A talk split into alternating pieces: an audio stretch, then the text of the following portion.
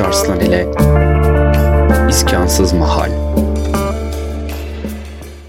Merhaba, Sosyal Bilimler Org sponsorluğunda hazırladığımız İskansız Mahal Podcast'inin ikinci bölümüne hoş geldiniz. Ben Fulya Kılınç Arslan, Edebiyat ve Gerçeklik ana başlığı altında devam edecek olan podcast dizisinin bu ikinci bölümünde kurmacanın varlık ve zamanından bahsedeceğiz.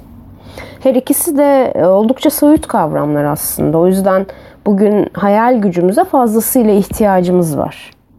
Ve hayal gücü beraberinde kurmacayı da getirecek. Çünkü ister tamamen hayale dayalı olsun, isterse gerçek yaşamdan uyarlansın. Bizim e, olay örgüsünü aktarmak için her halükarda hayale ihtiyacımız var. Ama biliyoruz ki hiçbir aktarım saf değil. Yani gerçek denen şeyi olduğu gibi yansıtamayız. Eklemeler, çıkarmalar. Kısacası kurmacanın varlığı için hayal şart. Ee, podcast'in ilk bölümünde biraz değinmiştim. Şöyle bir sıkıntı var artık insanlar hayal kurmayı unuttu.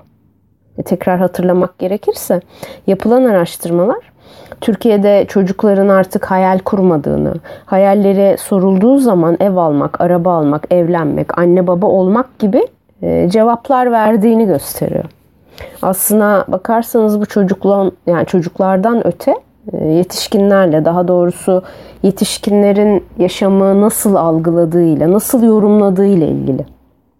Peki çocukları hayal kurmayan toplumların edebiyatı gelecekte nasıl bir hal alabilir? E, belirtilerini şimdiden göstermeye başladı aslında. Tabii ben şu an sadece e, Türkiye ile sınırlı olarak konuşuyorum. E, aile içi ilişkilerin ekseninde ilerleyen ve sosyal medya gündeminden beslenen yeni bir türle karşı karşıyayız. Kurmaca ve gerçeklikten bahsederken bu konuların üzerinde epeyce durdum. Otorite gerçeklik algısını e, kitle iletişim araçları vasıtasıyla biçimlendirir ve yönetir. Şimdi kişi sosyal medyayı alternatif haber alma vasıtası olarak görmekten bir anlığına bile olsa vazgeçse onun e, sürekli gerçeklik üreten devasa bir aygıt olduğunun da farkına varır. Ama e, şu an bundan bahsedemiyoruz ve ülkenin edebiyatı bu aygıtın sunduğu plastik kurguları tekrar tekrar kurgulamakla meşgul. Hatta çoğu zaman kurguya bile gereksinim duymadan aktarmakla. E, yazılarımda değindiğim oluyor ara sıra. Yani e, savcılık tutanaklarını andıran ya da ergen günlüklerini andıran metinler var elimizde. E doğruya doğru. Hayal gücünü kullanmayan bir insan kurmaca bir metin de yazamaz. E yapacağı şey ne olur? En fazla taklit etmek. E neyi?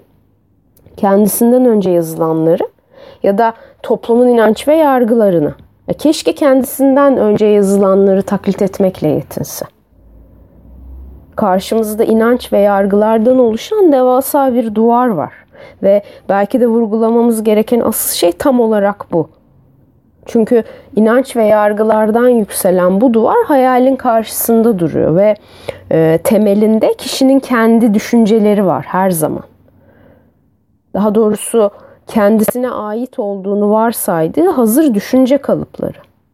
Ben e, bunları vücuttaki bakterilere benzetirim. Doğduğunuz andan itibaren yerleşirler ve siz onların farkına varıp da onları bulundukları yerden bile isteye söküp atmadıkça asla kendi kendilerine yok olmazlar.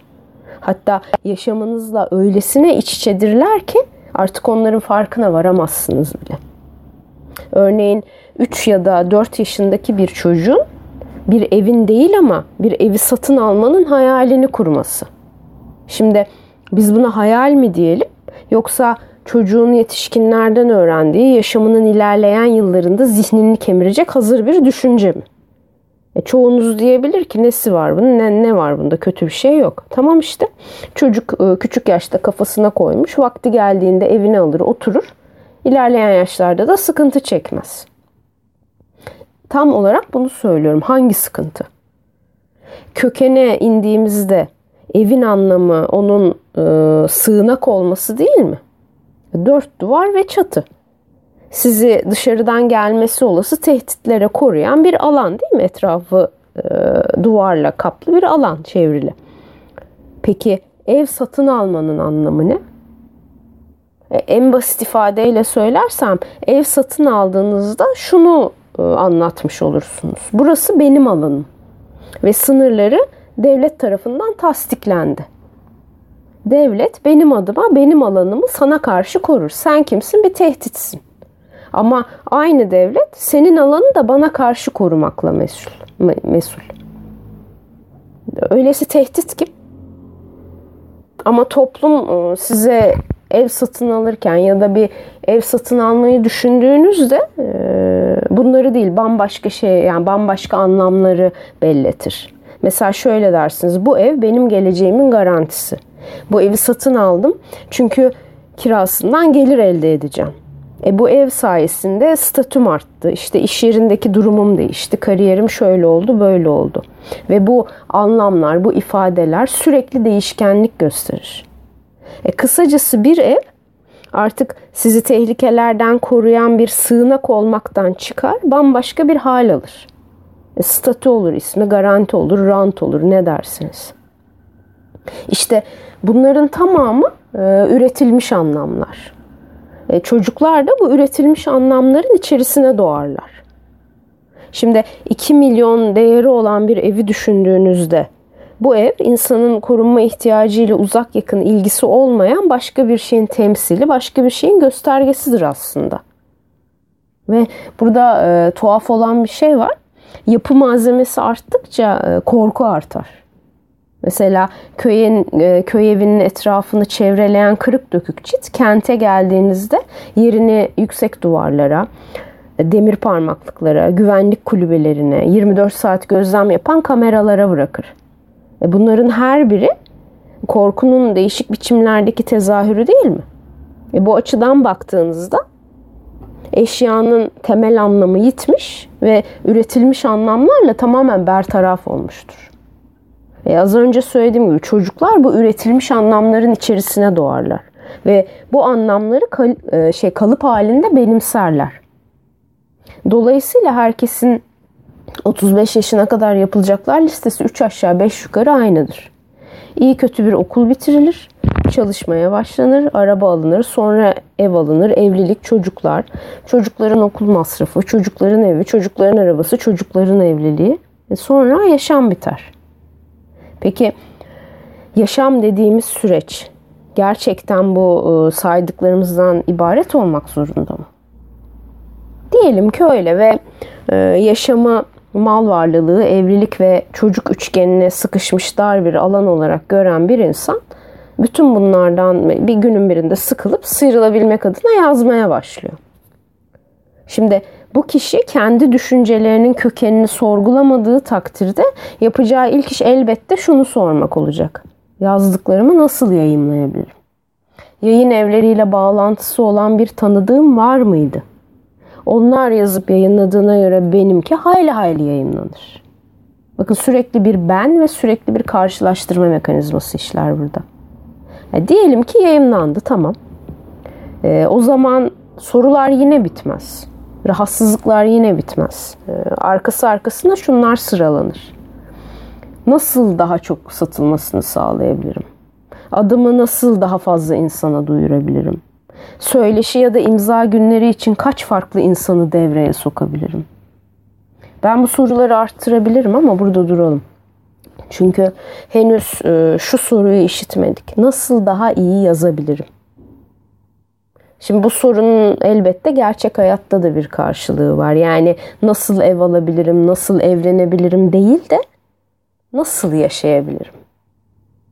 Nasıl ki hayat iyi bir iş sahibi olup mülk edinmekten, evlenip sonra da çocukların eğitim derdine düşmekten ibaret değilse, e, yazmak da yayınlamaktan ve yayınlanan metni pazarlamaktan ibaret değil. Ama e, bir Türkiye'de bir soru vardır. Herkes yani özellikle bu yazan kişiler kendi içlerinde şunları sorar. E, Türkiye'den niçin bir Ralph Rothman ya da David Constantine gibi yazan çıkmaz? E şimdi bakın Nabokov, Beckett, Proust bunlardan bahsetmiyorum bile. Sanırım e, temel sebep her şeyden önce insanların hayal kurmayı unutmuş ve bahsetmiş olduğum bu hazır düşünce kalıplarını benimsemiş olması. E şimdi diyebilirsiniz ki herkes istediği gibi düşünmekte serbest.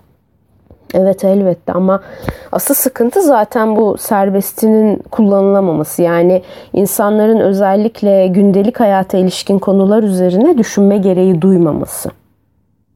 E, Türkiye için sıklıkla söylenen bir şey daha vardır. Bu toplum adam olmaz, bu toplum değişmez.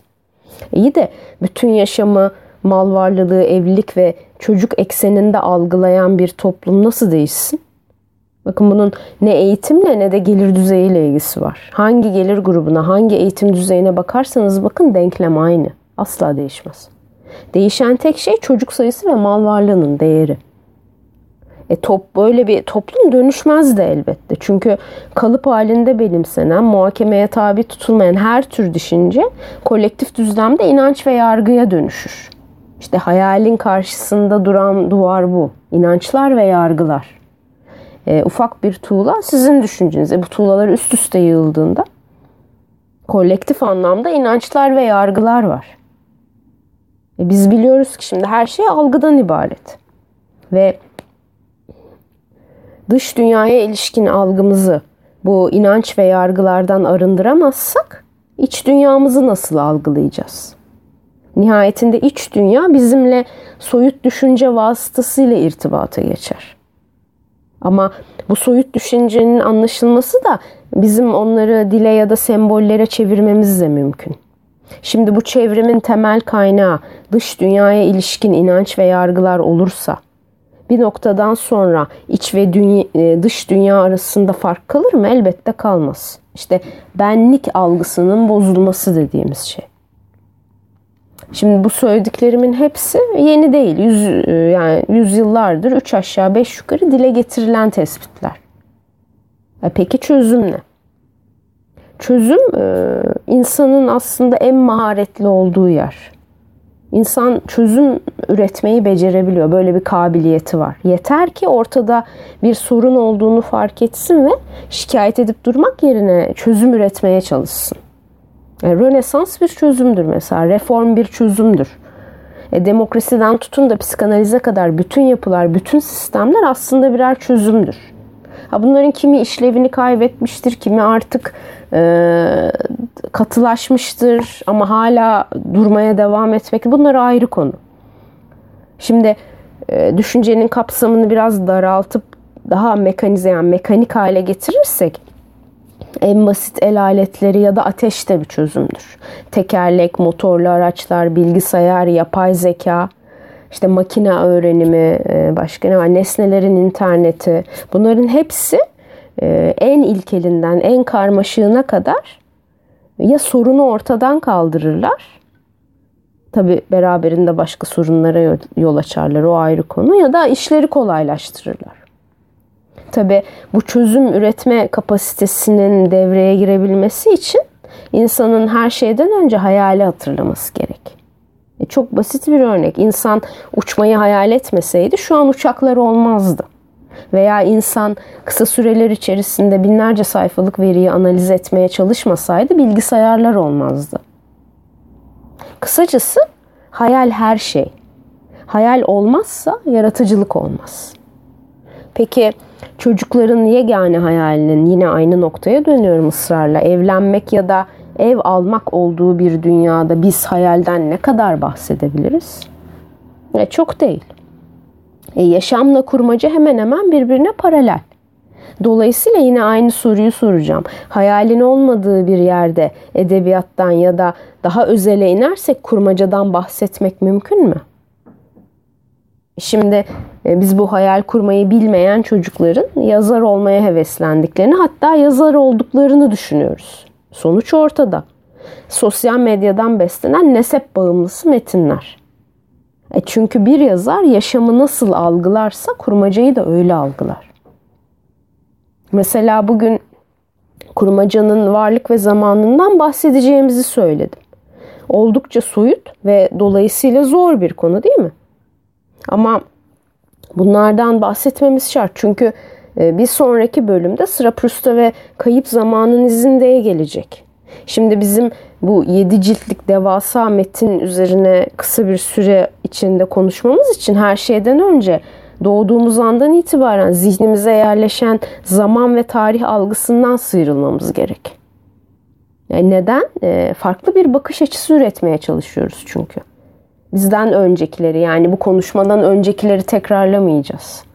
Bazılarına değineceğiz ama e, farklı bir bakış açısıyla bu metne yaklaşmayı deneyeceğiz. Tabi bunun için önce sabit düşüncelerden, bu kalıplardan bir sıyrılmamız, tamamen sıyrılamasak bile kapıyı biraz aralamamız gerek. E bunun için de sürekli bir soru sorma faaliyetine, hayale ve yaratıcılığa ihtiyacımız var. Tabi bir de e, şöyle bir boyutu var işin. Kurmacanın varlık ve zamanı üzerine düşündüğümüzde zorunlu olarak kendi varlığımız ve kendi zaman algımız üzerine de düşünmüş olacağız. Çünkü bunların her biri iç içe geçen kapalı sistemler dizgisi ve birinin ötekinden etkilenmemesi gibi bir olasılık yok. E tabii ben şu noktada kurmacanın varlık ve zamanı için insanın varlık ve zamanın alt kümesidir diyebilir miyim? Bilmem. Şimdilik kalsın ama neden olmasın? Ee, burada bir yol haritası vazifesi görmesi için Aquinol Tomasso'nun önermelerinden faydalanacağım. Tomasso, Dominiken bir keşiş ve Hristiyanlığa ilişkin düşünceleri oldukça radikal. Ama e, onun bu yaklaşık 800 yıldır zihinleri meşgul eden radikal düşünceleri şu an çok işimize yarayacak.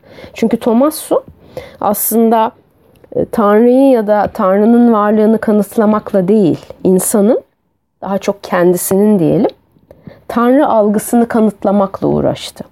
Az önce söyledim. Bunların her biri iç içe geçen kapalı sistem ve birinin ötekinden etkilenmemesi gibi bir olasılık yok. Şimdi Tanrı dediğiniz zaman sadece kendi Tanrı algınızdan bahsedersiniz. Ve işin aslı o algı Tanrı'yı olduğu haliyle idrak etmenize engel olur. Kişi sayısınca Tanrı algısı vardır. Ama bütün bunları birleştirdiğinizde ortaya birleştirdiğinizde ortaya bir bütün çıkar. Mesele o bütünü görebilmek. E bu sadece Tanrı için değil her şey için geçerli. Şimdi yine az önce verdiğim bir örnek zaman dendiğinde siz sadece saati ya da tarihi algılarsanız zamanı asla idrak edemezsiniz. Ama e, sadece sizin değil bir sürü insanın zaman algısı var ve zaman bu algılardan oluşan bir e, bütün de olabilir. Bakın bilmiyoruz daha. Çünkü e, görmek e, kendi algımızla sınırlı kaldığımız sürece görmek mümkün değil. Konuya dönersek Thomasson'un Türkçe'ye Nedenler kitabı olarak çevrilen metinlerinde şöyle bir ifade var. Sonsuzluğun öncesindeki varlık ilk nedendir. Çünkü o sonsuzluğun nedenidir. Şimdi karşımıza çıkan ilk soyut kavram sonsuzluk. Sonsuzluğu hayal edemiyoruz değil mi? E sonsuzluğu hayal edemeyince bu sonsuzluğun öncesini ve sonrasını da hayal edemiyoruz. Demek ki biraz somutluğa ihtiyacımız var ve e, kurmacadan bahsettiğimize göre kurmaca bize bu somut e, üzerine basabileceğimiz düzlemi verecek şu an. Şimdi farz edelim ki 2019 yılında Lena'nın Yaşamı isminde bir roman yayımlandı. Ve biz biliyoruz ki yazar e, bu romanı 2017 yılında yazmaya başladı. Yazarın zihni Lena'nın Yaşamı ismindeki bu kurmaca için bir sonsuzluk aslında. Ama öyle bir sonsuzluk ki başka sonsuzlukların içerisinde. Diyelim ki yazar 2020 yılında başka bir roman yazmaya başladı. İşte bu romanın sonsuzluğu Lena'nın yaşamının sonsuzluğundan farklı. Peki ikisi de nerede? Yazarın zihninde. Daha kolay anlayabilmek için şöyle de diyebiliriz. Sizin ve arkadaşınızın zihni birbirinden farklı olduğu için sonsuzluklarınız da birbirinden farklı. Ve belki de henüz bilmediğiniz çok daha büyük bir sonsuzluğun içinde bir şekilde birbirine iç, iç e, birbiriyle iç içe geçmiş bir vaziyette duruyorlar. Şimdi biz bu bütüne dönelim ve yazarın zihninde neler olup bittiğini film gibi izleyelim. Her şey 2017 yılında başladı. Yazar e, yataktan kalktı, masaya oturdu ve bir roman yazacak e, koydu kafasına, düşünmeye başladı. Önce isim geldi aklına. Ne? Lena. Ardından görüntü belirdi. Sibirya'da uçsuz bucaksız tayga ormanları. Ve Lena bu tayga ormanının ortasında ayakta duruyor tek başına. E yazar tam bunları yazmaya başlayacaktı ki mutfaktan kahve makinesinin sesi geldi. E yerinden kalktı, mutfağa gitti. Bir fincan kahve alıp gerisin geri masaya oturdu. Yazacak yazmasını ama zihninde şimdi başka bir görüntü var. Vladivostok'a giden bir tren. E sonra peş peşe başka görüntüler, başka isimler.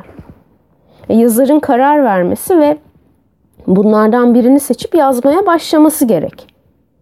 İşte bu görüntülerin her biri aslında birer olasılık.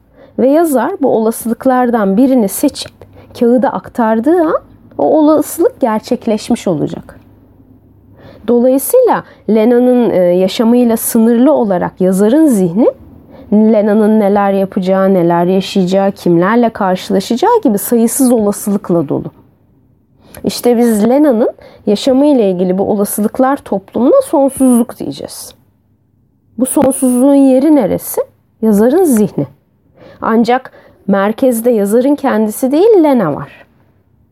Ne demiştik e, bir iki dakika önce?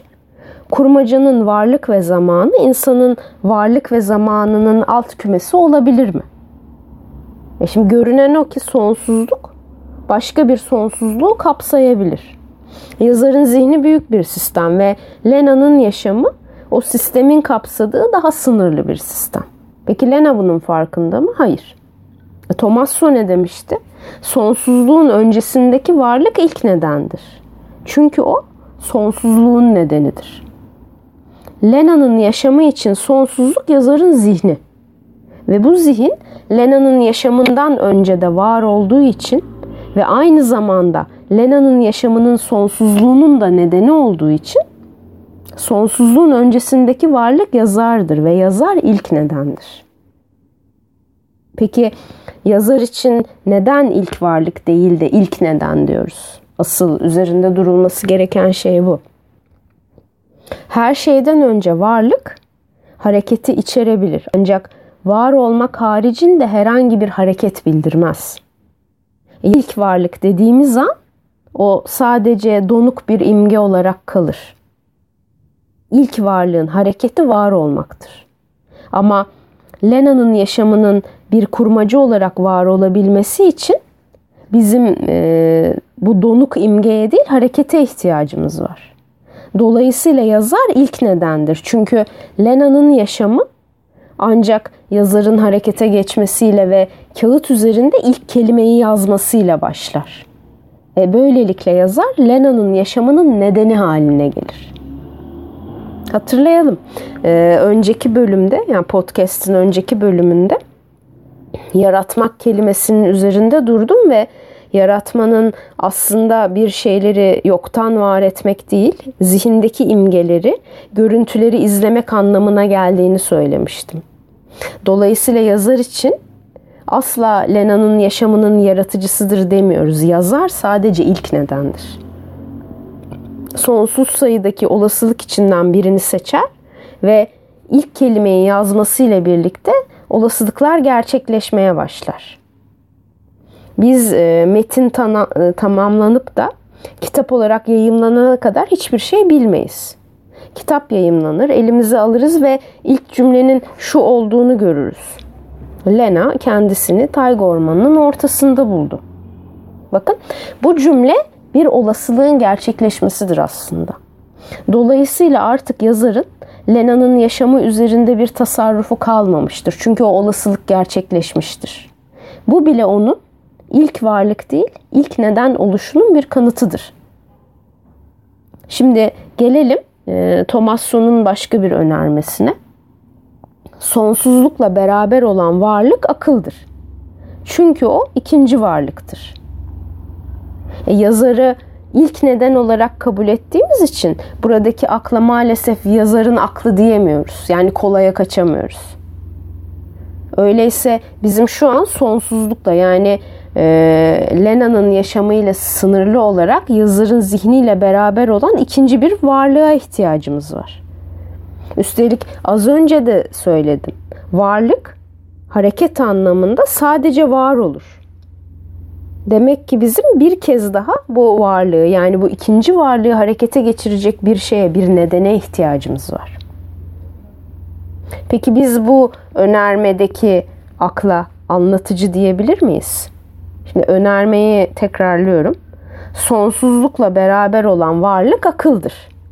Şimdi bu buradaki akıl kelimesinin yerine ben anlatıcıyı koymayı deneyeceğim.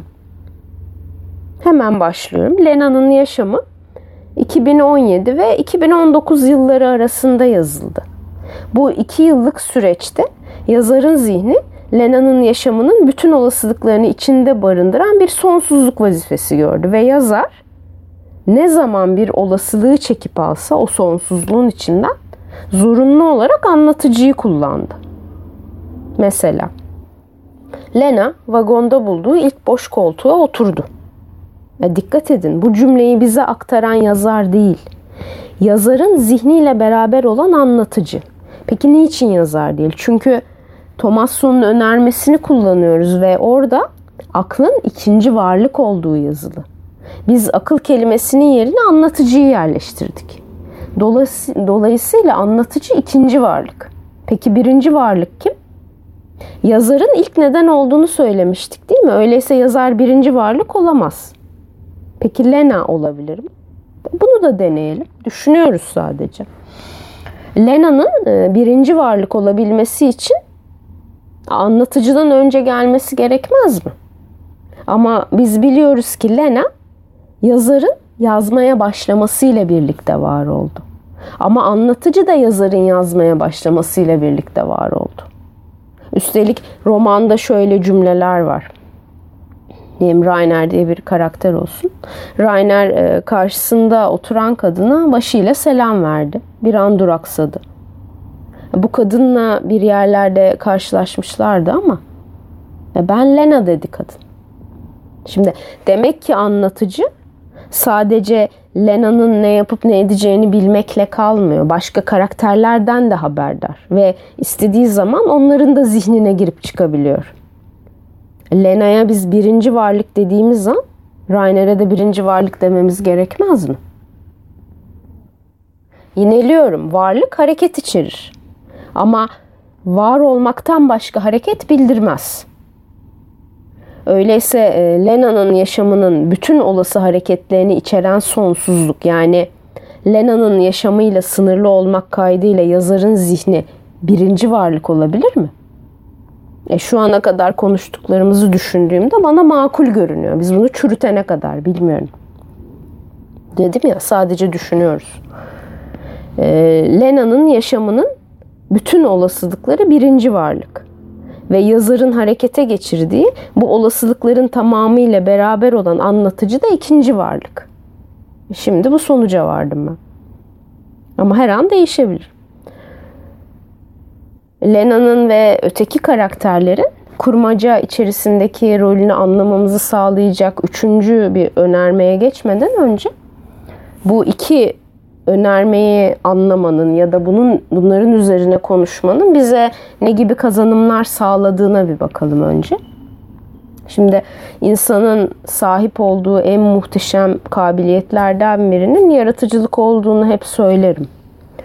Ee, ancak insan hayal kurmayı unuttuğu için e, bu kabiliyetinin farkında değil.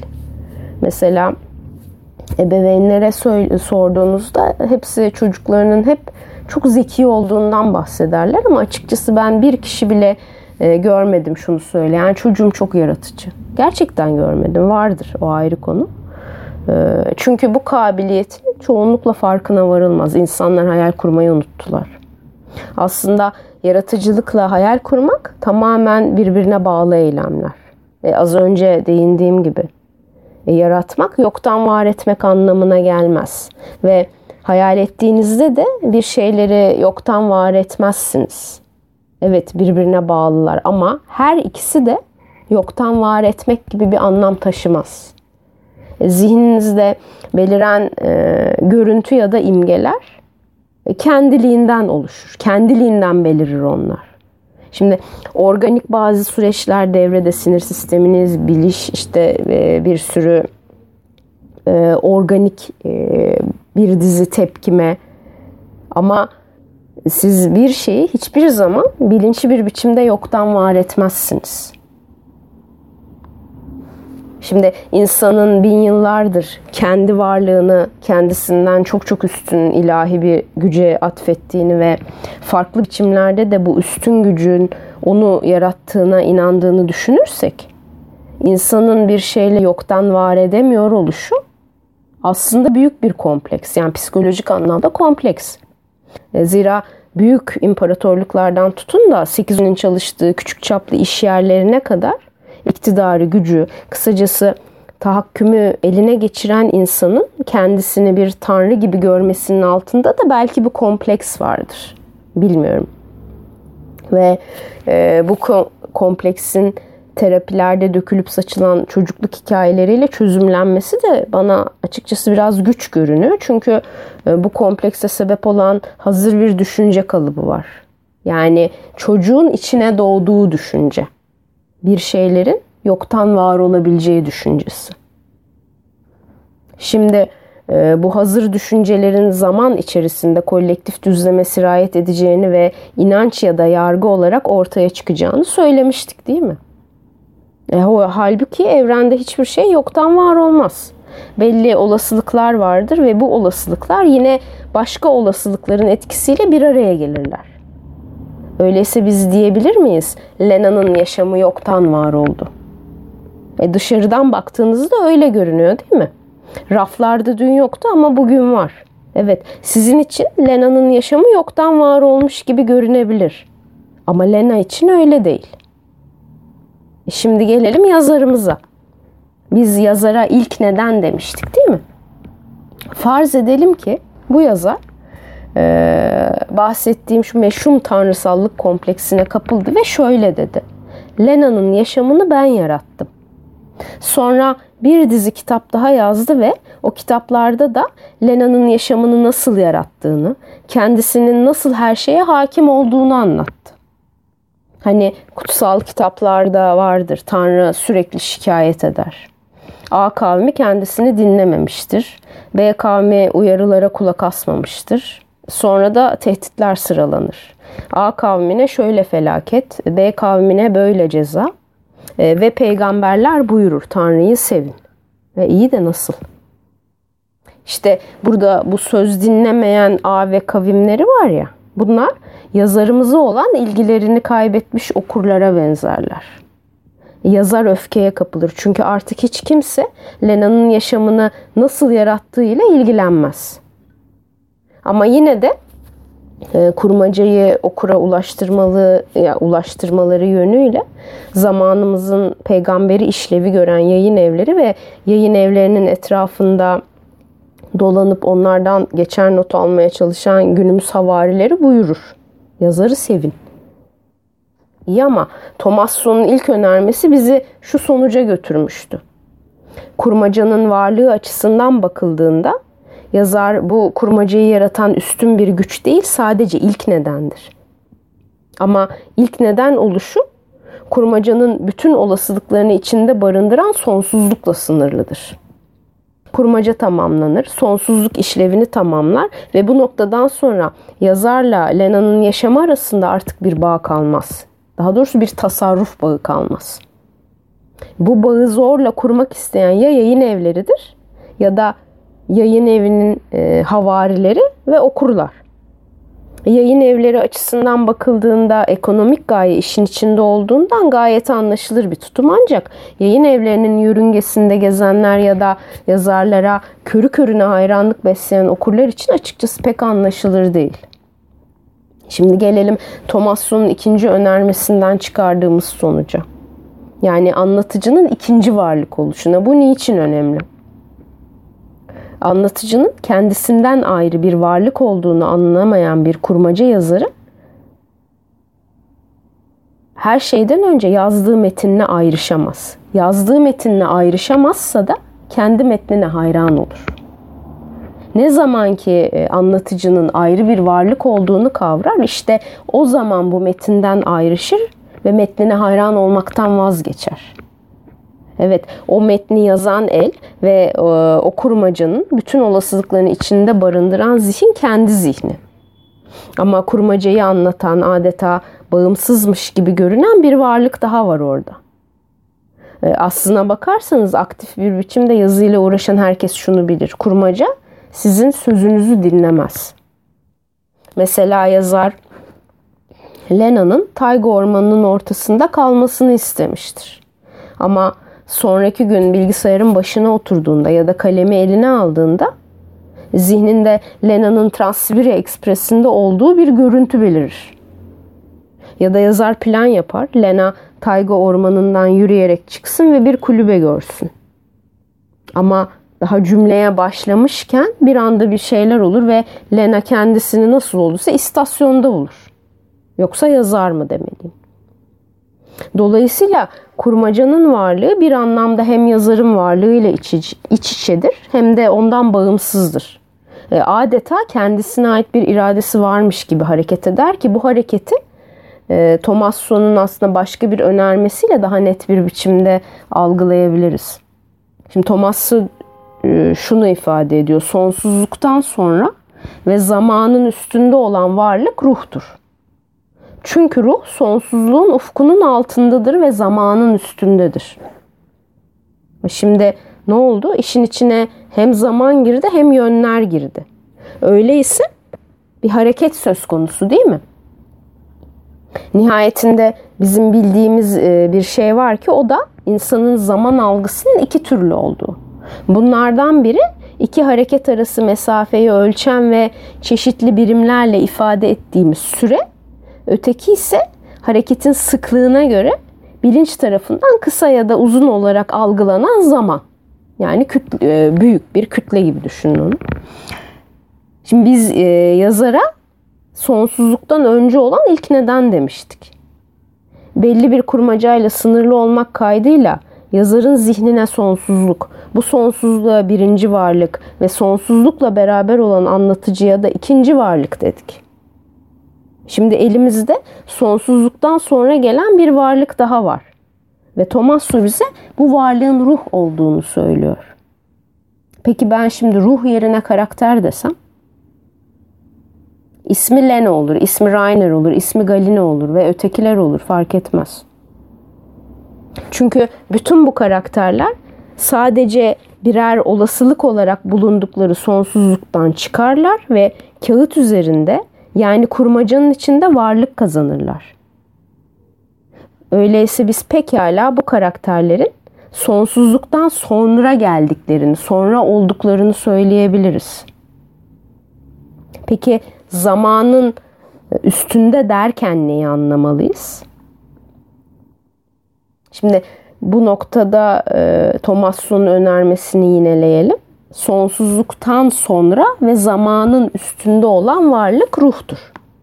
Sonsuzluktan sonra meselesini karakterlerle anlamaya çalıştık. Peki zamanın üstünde ne demek? Yani biz zamanın üstünde derken neyi anlamalıyız? Aslında kurmacanın zamanı dediğimizde temelde iki tür zaman anlaşılır. Bunlardan biri olay örgüsünün geçtiği tarihsel periyottur. Öteki ise hareketlerin içinde taşıdığı yani kendilerinde taşıdıkları gerçek zaman. E, kurmacanın varlığı ve zamanı sıkı sıkıya birbirine bağlı. Çünkü bir yazar e, kendisini kurmacanın yaratıcısı olarak görüp bir de anlatıcıyı kendisinden ayırmazsa o yazarın elinden çıkan metin mutlaka masal anlatılır gibi anlatılır. Ve olay örgüsünün zamanı şimdi olsa bile metinde mutlaka geçmiş zaman kipleri kullanılır. Ee, ve işin aslı bunların tamamının zemininde şu tanrıcılık oynama eğilimi var. Elbette bütün kutsal kitapların da aynı üslupla yazılmış olması tesadüf değil. Şayet bütün bu kitaplar bize e, belirsiz bir periyotta olup bitmiş olayları yani bizi belirsiz bir periyotta olup bitmiş olayları öğrenmeye ve e, bu olaylardan ders çıkarmaya zorlarlar. Günümüzde her şeye hakim bir anlatıcı kullanıp da olay örgüsünü masal anlatır gibi anlatan bir kurmacanın bu kitaplardan belki de tek farkı ya okurdan herhangi bir ders çıkarmasını beklemiyor oluşu. Ama kurmacanın zamanı dendiğinde neyden bahsedildiğini idrak edemeyen bir yazar muhtemelen kurmacanın tek bir zaman kipiyle o da geçmiş zaman kipleriyle yazılmak zorunda olduğu kanısına kapılır. Bakın tercihten bahsetmiyorum. Tercih etmek ayrı bir şey. Bir yazar evet geçmiş zaman kipleriyle yazmayı tercih edebilir. Bu tamamen onun seçimi. Ama algı illa böyle yazılması gerektiyse işte orada bir sıkıntı var demektir. Ve Thomas Su bize ne dedi? Ruh denen varlığın zamanın üstünde olduğunu söyledi. Ve ben ruhun yerine karakterleri koydum. Çünkü kurmacayla sınırlı olarak düşünüyoruz. Ve e, şimdi sıra karakterin zamanın üstünde olmasının ne demek olduğunu anlamaya geldi. Daha doğrusu anlamaya çalışmak. Karakterin kurmaca içindeki en temel rolü nedir? Elbette hareket etmek değil mi? Çünkü karakterler hareket etmezse biz e, bir kurmacadan bahsedemeyiz. Mesela şu, Lena kendisini tayga ormanının ortasında buldu. Lena hareket edecek ki bir şeyler olsun ya da başka karakterler gelecek. E, öyleyse elimizde birbirinden farklı zamanlar var. Bunlardan ilki Lena'nın hareketlerinin zamanı. Yani kiplik halleriyle belirtilenler. İkincisi anlatıcının zamanı. Anlatıcı Lena'nın yaşamına tanıklık etmiş de bunları sonradan geçmişi hatırlayarak mı anlatıyor yoksa Lena ile eş zamanlı mı? Üçüncüsü olay örgüsünün geçtiği tarihsel zaman ve dördüncüsü yazarın zamanı. Lena zamanın üstünde çünkü Lena zorunlu olarak bu zamanlardan herhangi birinde değil tamamında var. Peki bu son dönemlerle şu sıklıkla duyduğumuz eş zamanlılığa uygun değil mi? Bugün ele alacağımız son, er, son önerme bize zaten şunu söylüyor. Ruh zamanın nedenidir. Ruh yerine karakter dedik. Öyleyse karakter zamanın nedenidir diyeceğiz. Elbette çünkü hareket olmazsa zaman da olmaz. Ve biz kurmacada hareket edenin karakterler olduğunu zaten söyledik. Şimdi bütün bunları bir araya getirir ve kurmacayı insan misali bir varlık olarak ele alırsak bakalım neler olur. Yazar kurmacanın varoluşunu başlatan ilk nedendir. Yazarın zihni kurmacanın içinden çıkıp geldiği sonsuzluktur. Anlatıcı kurmacanın aklıdır ve karakterler kurmacanın ruhudur. Bir kurmaca birinci tekil şahıs anlatıcı kullanılarak anlatılıyorsa akıl ve ruh yani anlatıcı ve karakter ben öznesi altında birleşirler. E, tanıdık değil mi bu size? Çünkü kendi yaşamımızı da bir kurmacı olarak düşünürsek ben dediğimizde birçok unsur aslında bir araya gelmiş olur. Tabi mevcut düşünce sistemi bu ben dediğimiz varlığı her seferinde parçalayıp sonra da bu parçalara farklı isimler verdiğinden insanın kendi varoluşunu idrak edememesi olağan değil mi? Ruh, akıl, bilinç, zeka, zihin, bellek, bilinçaltı, bilinçüstü, bilinç dışı daha artırılabilir bunlar. Ama Lena'nın yaşamı bize her şeyden önce şunu gösterdi. Bir şeyleri parçalamaya lüzum yok. Bu bahsettiklerimizin tamamı aslında bir bütün ve e, ayrıymış gibi görünmelerinin tek sebebi iç içe geçen ama aynı zamanda birinin ötekini kapsadığı sistemler dizgisi olmalı.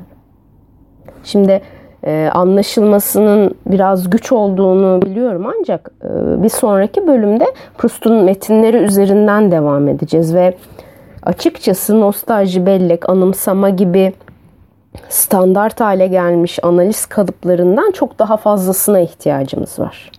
E, en azından değişik bir yaklaşım üretebilmek, farklı şekillerde düşünebilmek için. E, hep söylediğim gibi yaşamı nasıl algılarsanız kurmacayı da öyle algılarsınız. Dinlediğiniz için çok teşekkür ederim. Ee, Sosyal Bilimler Org sponsorluğunda hazırladığımız İskansız Mahal podcastimizin ikinci bölümünü burada bitiriyoruz. Podcast serisiyle ilgili detaylara iskansızmahal.com adresinden ulaşabilir. Sosyal medyada bizi takip etmek isterseniz aynı isimli hesaplarımızdan bize ulaşabilirsiniz. Bir sonraki bölümde görüşmek dileğiyle.